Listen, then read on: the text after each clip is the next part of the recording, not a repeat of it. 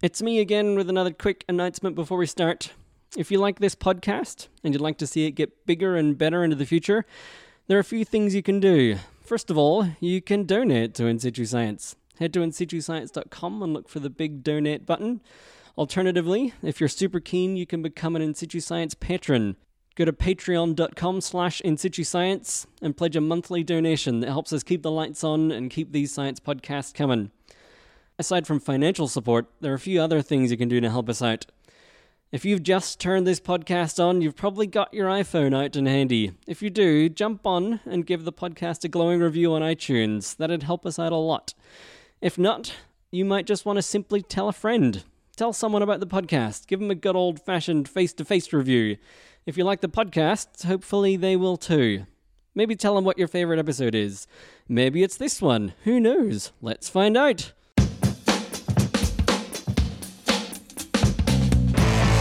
Welcome back. You're listening to In Situ Science, where each episode we meet a different scientist and find out what it is they do and why they do it.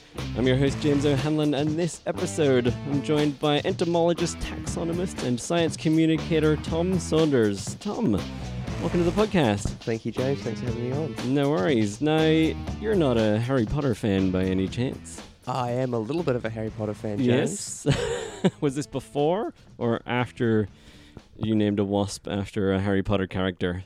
So that was quite a, a fun little episode. Yes. Um, yeah, so I was, for my master's, I was working with Darren Ward from Landcare Research in, in Auckland.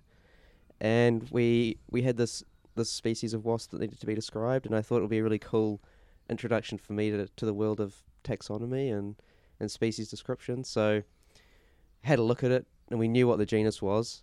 The genus was Lusius. and so immediately I knew that I wanted to call it Lucius Malfoy after the character from Harry Potter. yeah, with a genus name like that, you, you can't not Exactly. go for a Harry Potter reference. Exactly. so, what is this wasp? What's it do?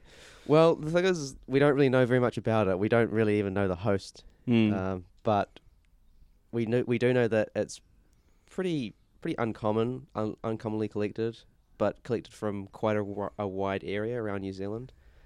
Uh, and most of the specimens that, that, that we were using for our description were collected a while ago, so we haven't seen it in a while. Hmm, so, th- was this something floating around museum drawers? Yeah, yeah, exactly. Yeah, it wasn't given a name. something that I caught during my masters. It was Yeah. something that was that was ready to go, and as most sort of um, you know wasps are in New Zealand, they're sort of known to genus level, but most of Hmm. them need need a description to species. So So, when you describe a new species and you put this name out there, you kind of have to justify the name. Often, you know, you're naming it in honor of some prominent taxonomist or figure. How d- how'd you justify Lucius Malfoy? so so I looked at the wasp. It's a sort of cream coloured wasp, and I was I, kind and of you know, seedy looking. Lucy, you know Lucius Malfoy. He's got the he's got the blonde long blonde hair. Yeah. but really it was about what I thought I would do is I would try to get people to to talk a little bit about wasps and, and get wasps out there for a new generation Hmm. and and sort of play on the idea that Lucius Malfoy is a villain but he sort of comes right after the end of the series in Harry Potter and he sort of stops being evil and joins the community and I sort of am am hoping that that wasps will one day be able to reclaim their place among among the insect community as valued members rather than as feared villains as they are now. Well, yeah, people think of wasps as stingy things, and I imagine most of them are little uh, inno- innocuous egg-laying things, right? Yeah, that's true. That's true. Only a small proportion of them are the sort of social, stingy, annoying, barbecue ruining wasps that we yeah. that we know and or that we love to hate. But certainly in New Zealand, we don't have any native social wasps. We but we have a lot of native parasitoid wasps, and these are the kinds of wasps that sort of inject their egg into a caterpillar and then it kind of feeds on the insides of the Mm. caterpillar and then bursts out when it's ready, sort of like the alien movies. So they're really cool, and they don't they don't harm people. They don't they don't live in nests together. They just kind of do their own thing, and they kind of can be useful for for various things like pest control and things like that. So whenever you do these species descriptions, I imagine it gets a lot of popular media hype. If it's got a name like Lucius Malfoy, eh? Yeah, so this one this one certainly did, and it was it all started with um, Anne Beston from the University of Auckland press office, who did a, a great job at um, tempting uh, Jamie Morton from the Herald, New Zealand Herald, to run a story on it. So he ran he ran the story on it first, and then it just kind of it just kind of exploded because the Guardian picked it up, and I think Mm. after that happened, then a lot of other international media um, saw it as well. And so I was talking to someone from the Guardian. I was then uh, um, you know Anne called me. She's like, "Tom, you're going to get a call from CNN. No big deal." and I was like, oh, "Okay, cool." So I spoke to someone from CNN and spoke to someone from the Times of India, and then it just kind of it went all around the world, and it was in you know um, like the, the, the some large Spanish. Uh, language papers and Portuguese language papers and Swedish public radio and yeah it was it was So great. you had one of those 15 minutes of fame science moments. Yeah, it was- for a, a couple of days there. You're you're the next big thing, and then it all disappears again, right? Yeah, and then yeah, exactly. It was it peaked really quickly, and then it kind of died down. But it was a- it was a lot of fun. Yeah. Yeah, it was a lot of fun. What was the response of the Harry Potter community, though? Mixed. they weren't super excited that you'd named a. I think so. I think I think most Harry Potter fans were really happy that you know something cool had happened relating to Harry Potter. There were a few people that doubted the connection and the story behind it. Um, But- what was this story? well, the, the story of you know Lucius Malfoy being the villain, and then and then kind of trying to me trying to sort of draw a parallel between him and wasps, and m- me wanting to sort of help the reputation of wasps and things like that. I mean, some you know some people thought I was drawing a long bow, potentially just to grab media, um, but you know that's there's always going to be haters out there, James. I actually don't remember Lucius Malfoy coming good in the end. Remember Harry Potter? No, I think it's I think it's after the um, I think it's sort of after the the main series of books Oh. and films. There's another book, I think. Oh, so you're this is a deep dive Uh, Harry. Potter reference. All right. This- yeah. So there you go. Now you know that the true fans are, are on board with it. They know what's going on. what about you? Didn't like reach out to to J.K. Rowling and say, "Hey, just so you know, Well, yeah, I did on Twitter. Yeah. Um, she didn't see it or chose not to respond. One of those. um, but I did. I did uh, mention. I did sort of like mention uh, Jason Isaacs, the actor that plays Lucius yeah. Malfoy in the movies, and he tweeted a couple of times about it, um, which was quite fun. I imagine J.K. Rowling's probably pretty busy." Yep. yep. Yep. Pretty busy. Jason Isaacs not not as busy though. apparently, Apparently not. good actor though. I like him. Yeah. What's the response of the taxonomy community whenever you do these fun taxonomy names? Yeah, that was something that I was a little bit worried about because I sort of had this idea that I wanted to expose more people to taxonomy and wasps and things like that. But it's sort of a fine line between, you know, doing a, a science communication kind of thing and just kind of trivializing something. Or I didn't want to, you know, I didn't want taxonomists to think, oh, look at this guy, he's just done like one species and he thinks he's. he thinks he's a rock star. This is media darling here. Yeah, yeah, yeah. Because you know, some you know, a lot of taxonomists are working around the clock, and and they're they're putting out descriptions of you know they'll describe like thirty species at a time and yeah. revise higher order groups and things like that. But I mean, most of the most of the taxonomists I've spoken to have thought it was really cool, and you know, just any kind of exposure for taxonomy and what what they do is a good thing, I guess. Yeah, I imagine there's probably some, uh, well, maybe old school taxonomists that think names have to have something to do with their biology or the Mm. history of that, that taxa. But I think this is something you hear a lot that pops up. There'll be news articles about this bug just got named after Beyonce, or this Yeah. one's named after some other f- famous person, Kanye. Who knows? Yeah, yeah. And I, I think you're right. I think it's good PR for taxonomy, which is probably not appreciated as much as it should be. Yeah, I think I think it really I think if you were describing something like, you know, 30 species and and you, you know, maybe if you describe one of them after someone famous and then you'll you'll be able to tell your story about Mm. it because it will get into the media and things like that. I think that's a good idea. I think there's there'll always be a place for that. And I, I mean, I think if you're just pumping out species that are Mm. everyone is named after some famous pop star or something, it might not it might not have the same impact. Mm. But yeah, I think every now and then it's a really good idea. It really deserves more attention and appreciation because, you know, describing species is the first step to understanding them and communicating about them with, with Mm. anyone. And so I think, you know, th- there's been a sort of decline in funding and prestige associated with taxonomy over the years, and there are lots of reasons for that. Um, but I think, I think we really do need to get in behind our taxonomists and support them better. Mm. If, I feel like there's this scientific uh, food pyramid thing going on. It's a bit backwards, where we have all this fundamental information that, that we still need, like taxonomy, like the fact that there's probably the majority of living things on the planet we just don't know what they are, don't even have names for them to start with, and that having that information would then be a springboard to doing so much more amazing science. But the way science is valued and funded, it's more about that top tasty little peak of the pyramid, as that's what's we, we tend to find really exciting. How how do you convince people that this fundamental stuff is worth funding and worth caring about beyond giving wasp school names? Yeah, I think it is a challenge. I think, I think taxonomists are approaching it.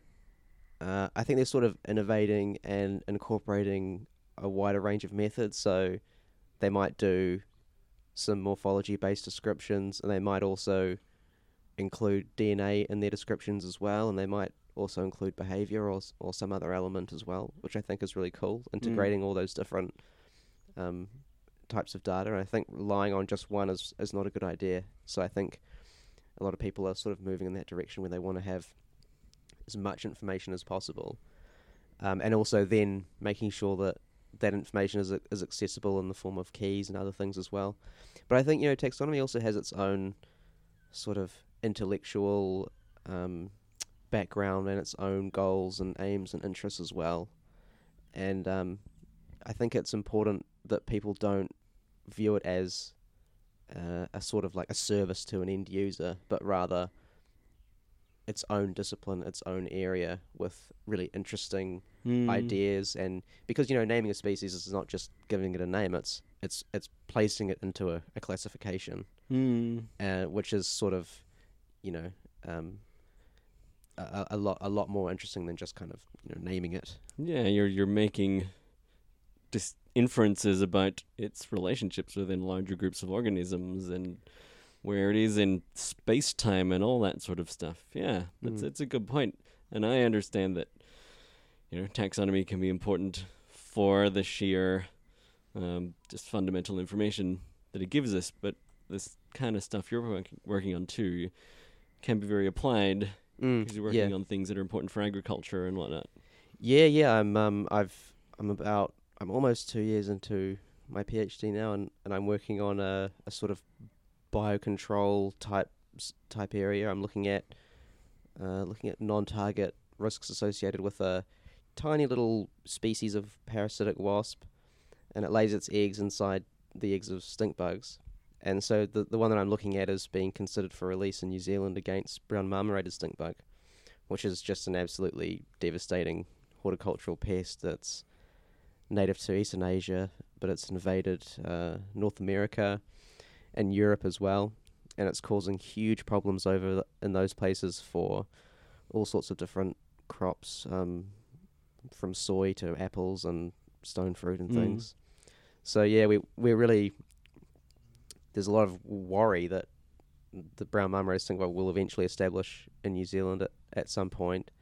It's being intercepted at the border quite frequently. Okay. And so I think the idea with the project I'm working on is to try to look at these these non-target risks and, and try to get something sort of online before it before it reaches New Zealand and establishes here and starts causing issues. So Ah, it's pretty cool that biocontrol is so forward looking. It's mm. looking at measures for things that aren't even here. yeah, it's quite yet. cool. it's sort of like a proactive approach, which I think is really cool. yeah. So I'm looking at all at, at our at the New Zealand stink bug fauna and, and how the wasp will respond and, and what it will do and, and that kind of thing. So it's Mm. it's really interesting.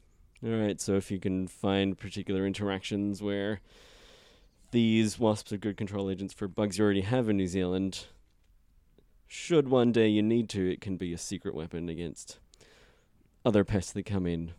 Yeah, exactly. It's sort of like um, it's sort of like holding it in reserve, I guess, or yeah, just have another arrow in your yeah, yeah, biosecurity quiver. yeah, yeah, sort of like that.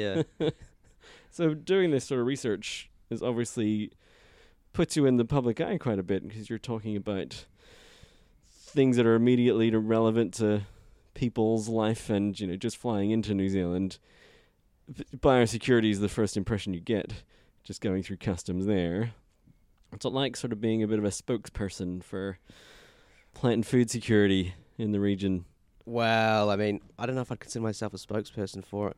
I think it's yeah. I mean, New Zealand is New Zealand relies a lot on a good biosecurity system, and I think we do have a really good biosecurity network here. You know, we are an island and we are a little bit isolated, so it makes it a little bit easier than somewhere like, you know, a a landlocked country in Europe or something like Mm. that. But there's still so many challenges.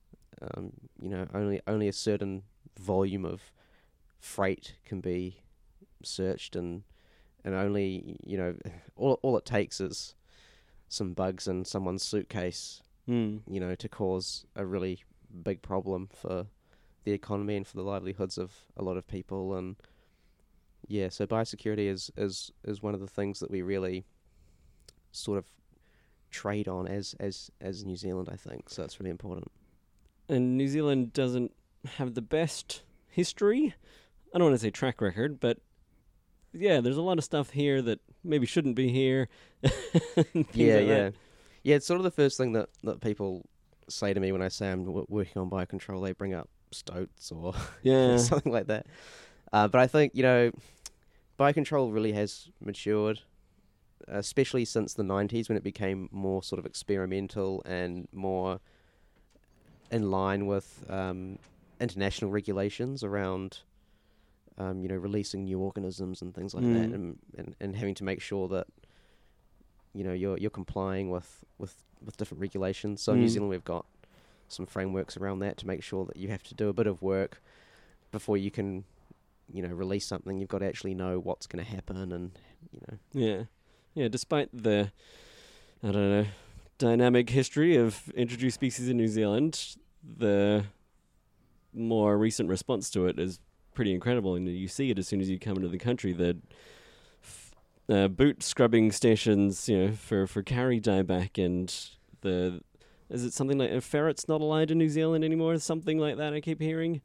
yeah, possibly. I'm not, I'm not up with the play on ferrets, but Yeah, you, you do the invertebrate things. Yeah. yeah, yeah, mostly, yeah, but you're also getting involved in the Plant and Food Research podcast. Yep, yep. That's a cool little. Do you little. want to plug your podcast that Oh, you're involved absolutely, in? absolutely. It's called Sigest, and it can Oh. be found where where all good podcasts like yours are found.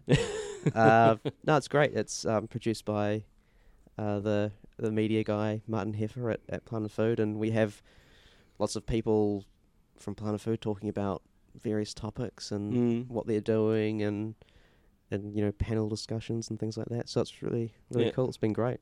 All right. So Sigest is in is it sort of general science? Or Yeah, it it's generally it's generally um, it's generally science that's that's being done by Plant and Food staff. yeah. So I'm I'm based I'm based at Plant and Food, but I'm not a, a member of staff. I'm just based there for my PhD, so I Mhm. can sort of join in as a student and you know give my opinion on things. And It's a pretty good name, Sigest. Yeah, pretty happy when you came up with that one. Yeah, that, oh, it wasn't me. It was yeah, it was I guess Martin or one of the other Yeah. people. Yeah, it's a good name. So obviously you're doing lots of communicating with the public and through, I guess what we'd call non-traditional media in science. Yeah, I try to I try to um, you know write a blog post every Mm. now and then, and you know tweet things that are maybe interesting and maybe sciency and communicationsy and media y and stuff Yeah. like that. Yeah. What's wrong with regular scientific communication? What do we need to reach out to the public directly? Well, I mean, the traditional outlet for all kind of scholarly academic works is when a, a researcher or an academic they have some results, they do some work, and they generally publish those results in a in a scientific or scholarly journal. And that's sort of been the dominant form of communicating scholarly results for hundreds of years, and it hasn't really changed that much Mm. in, in, in, in its basic essence, I would say. Um, and so essentially, there's a process of peer review where other people in, in, in, the area that are equipped to understand the work, they take a look at it and make sure that there aren't any huge uh, omissions or errors or that everything, all the methods seem to be sound and, and that the author isn't kind of misinterpreting things or stepping outside of their results or things like that. And then it gets published in the journal. And I guess one of the, the big differences between, you know, the sort of 1800s, early 1900s, and now is that the scholarly publishing industry has really concentrated into a few massive publishing companies, and they control over half of the uh, the the sort of scholarly information that's published in journals. And I think some people are a little bit worried about how the whole system works and whether it's fair, especially when it comes to the taxpayer, who generally is funding quite a large proportion of the work, especially in places like New Zealand. So in New Zealand, we have, you know, our unit, the average university is is about forty two percent taxpayer funded for its operating costs and things, and then when you also look at a lot of the grants that that scholars are are applying for and using for their work, a lot of that is taxpayer funded as well. And so recently I sort of wrote a little thing for newsroom.co.nz where I where I basically argued that taxpayers should have access to the research outputs at the end of the process because without without the taxpayer it wouldn't really be possible to do a lot of this work. So, the taxpayers that are funding scientific research, I imagine lots of them wouldn't even know what a scientific journal is or a scientific manuscript is, but that's the primary way that we get scientific ma- information out there. And as you said, they're all controlled by these big publishing houses, so people have to then pay access. Yeah, so generally, yeah. So how it works is the the an author, a researcher, submits a manuscript.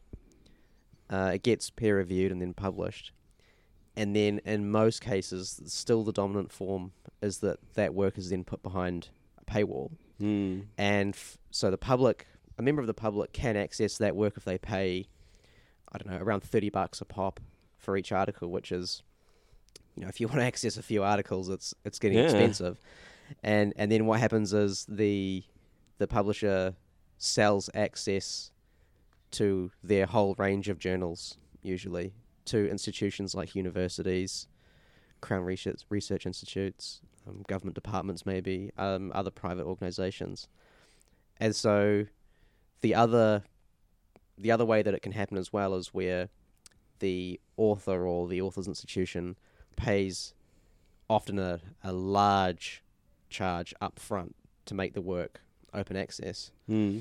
But I'm sort of I sort of have concerns about that model as well because you know, it doesn't really change the fact that the taxpayer is still paying at the end of the day for this Yeah. for this work to be published. They're- Um, they're being double charged. yeah, yeah. I mean, they, they do get access after that, but they still have to pay that. They still have to stump up up front for it in some way or another. And so, I I was sort of arguing for for a, a different way. Well, it's a way that a lot of people already do it, but it's not. It's not. A lot of uh, you know researchers don't really um, know much about different forms of um, access and, and, and how it all works. So I'm sort of arguing for this approach called green open access. And you know, open access is just the basic idea that there are all these different um, models that you can use to make work publicly available and accessible. But the, the, the beauty with green open access is that nothing really has to change about the current system for it to work really well. So all, all, all that happens is the researcher or author can still publish in whatever journal they want to publish in. They they they submit their manuscript. It's peer reviewed. It's published in the journal, and then all they have to do is upload the sort of uh, final version of the manuscript before it's formatted. They upload that to a personal website or um, their their institution's uh, library or um, a public repository like arXiv or one of these places. And then depending on where they upload it, there may be an embargo before it can be released. So it may be six months or a year after the sort of uh, full version is published before the green open access version can be can be sort of like unlocked for the public. But sometimes there isn't an, an embargo, and even if there is an embargo, it's still a better situation than having all of this work locked up forever. So then, the the full the full version's published. Depending on the embargo, then the green open access becomes uh, available as well. So this, I guess, you're putting the onus on the scientists to find a way to upload their own work. Yeah, I mean, publicly available, right? it does. This, so the thing is, is this this requires the author to do one sort of final step. I Mm. mean, the the good thing the good thing is that a lot of so most research is carried out at in New Zealand at, at universities and Crown Research Institutes, and New Zealand universities already have re- repositories of their Mm. own that they can use, and you know library staff are generally the ones that, that administer this the, the repositories, and library staff for the most part are really keen to get on board and help researchers, and, and, and you know in some cases they'll they'll do it for the researcher or they'll show them how to do it, and it's a very simple process, Mm. uploading a file, you know. So this would be like almost like the draft version of that manuscript when it's pretty much completed, but it's not fully formatted and polished Yeah, yeah, it would it's be in the journal. it's still a draft. I mean, it's it's gone through peer review, so it's um So it's scientifically so signed. it's, so it's yeah. There's no difference really between this version and the final version, other than the formatting that Yeah. the the publisher does. Yeah, It's like watching, you know, the well, it's like watching a movie before they've put the the CGI monsters in, kind of. You know, you, yeah, the kind of. movie's all still there. It just doesn't have the polish and the logos and that sort of stuff. But Yeah, the science exactly. is the same. It's the same text. Yeah. yeah. And so, do journals have any clauses or laws that would prevent individual scientists just doing this for all of their papers? So the way that the the green open access process works is that first of all, it's it's allowed by the publishers, and each journal has their own policy. It is allowed, or it should It be is allowed. it is allowed. Okay. but but there are there are different policies. So uh, depending on where you upload it, Hmm. uh, there there can be an embargo. Sometimes they don't allow you to um, upload the the sort of pre peer review version. It has to Yeah. be the post, which is fine. Um, sometimes there's an embargo, but generally, if you're doing it, if you're uploading it to um, a a university re- repository, then it's normally a six month embargo, which isn't a big deal. Hmm. Um, but I, I guess I guess that is one of the weaknesses of this approach because it's still it's sort of a process which is allowed by publishers and they could change their mind if they wanted to. But I Hmm. think that that's sort of unlikely because a lot of them have to have this option to comply with uh, regulations overseas. So, for example, in Europe and North America, a lot of biomedical research is publicly funded, and it has to be published either in an open access journal where the, the author or the institution pays the big fee up front, or it has to be made available through this kind of green open access process somehow. And so, because of that, the publishers sort of have to offer it and allow Mm. it.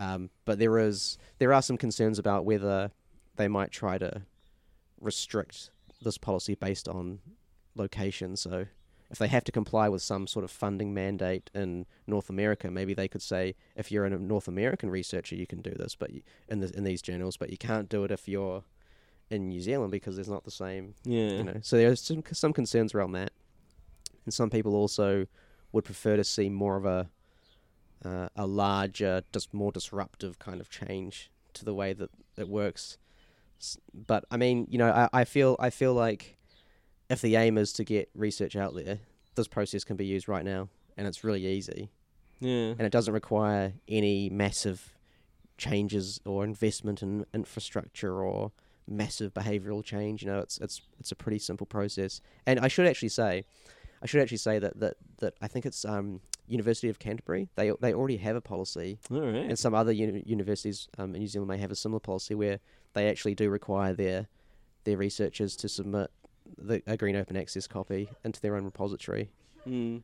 It's pretty sure whatever happens, the scientific publishing system has to change. It's a fundamentally flawed thing, right? Yeah, I think I think the main issue is that it's kind of it's it's a, a process and a business model that hasn't changed a lot for a really long time. And when that happens, you know, you start you start to see a lot of areas that could be improved. The problem is, it's an incredibly successful business model. These publishing houses are doing great, so so convincing them to change Yeah, would yeah. have to be something big and disruptive that starts to I don't want to say cripple them, but maybe let's go with that. yeah, I mean it's it, it is difficult to convince you know large concentrated vested interests to change when they're when they're making pretty good profits. And I think you know there's always this this number that's that's kind of thrown around with the largest of the publishing houses um, making like you know a 36 percent profit in 2010 or something on their on their um on their revenues or something, and it's just you know it's it's these are these are large profits, and you know Google and Apple can't even boast yeah, those kinds of margins. So, you know, and I guess the when when most of this money is coming from the taxpayer from various countries and funding bodies, people start to get a little bit annoyed that there isn't a sort of a fairer way of uh, of doing it. And you know, it, it is a really complicated area. Green open access is not going to solve a lot of the problems that are have crept into the publishing process, but in my view, it's a pretty good it's a pretty good way of ensuring access to a large chunk of research right now Mm. that anyone can do, and that doesn't require a lot of work or money or time. yeah, like you said, you're not changing the system. You're Yeah. just informing people with this tool that can be currently used Yeah, yeah, and, get your and own research out there. there's a really good there's a really good website. There's a I can't remember the organization that that runs it, but it's called the Sherpa Romeo database, and it's Catchy name. well, yeah, Sherpa is the organization, but I can't remember what it stands for. But they, so so they they have this database of journal policies, so you can actually type in the the journal name, or you can browse by publisher, and you can see what the the journal's policies are around green open access. Can you upload? Which version? Where can you upload it to? Is there an embargo? All these kinds of things. So that's Mm. really cool. And and the the great thing about this process is, if you do upload um, you know, a post print, uh, sort of post peer review version of the manuscript to your personal website or a repository. As long as you do a, a couple of basic things, like you have the title and the authors listed on the first page of the document, Google Scholar does a pretty good job of finding that and then popping a little link to that next to the search results of the Mm, citation or the, the work that you're searching for. So that happened to me when I, I published the, the species description that we were talking about earlier. I published it in New Zealand Entomologist.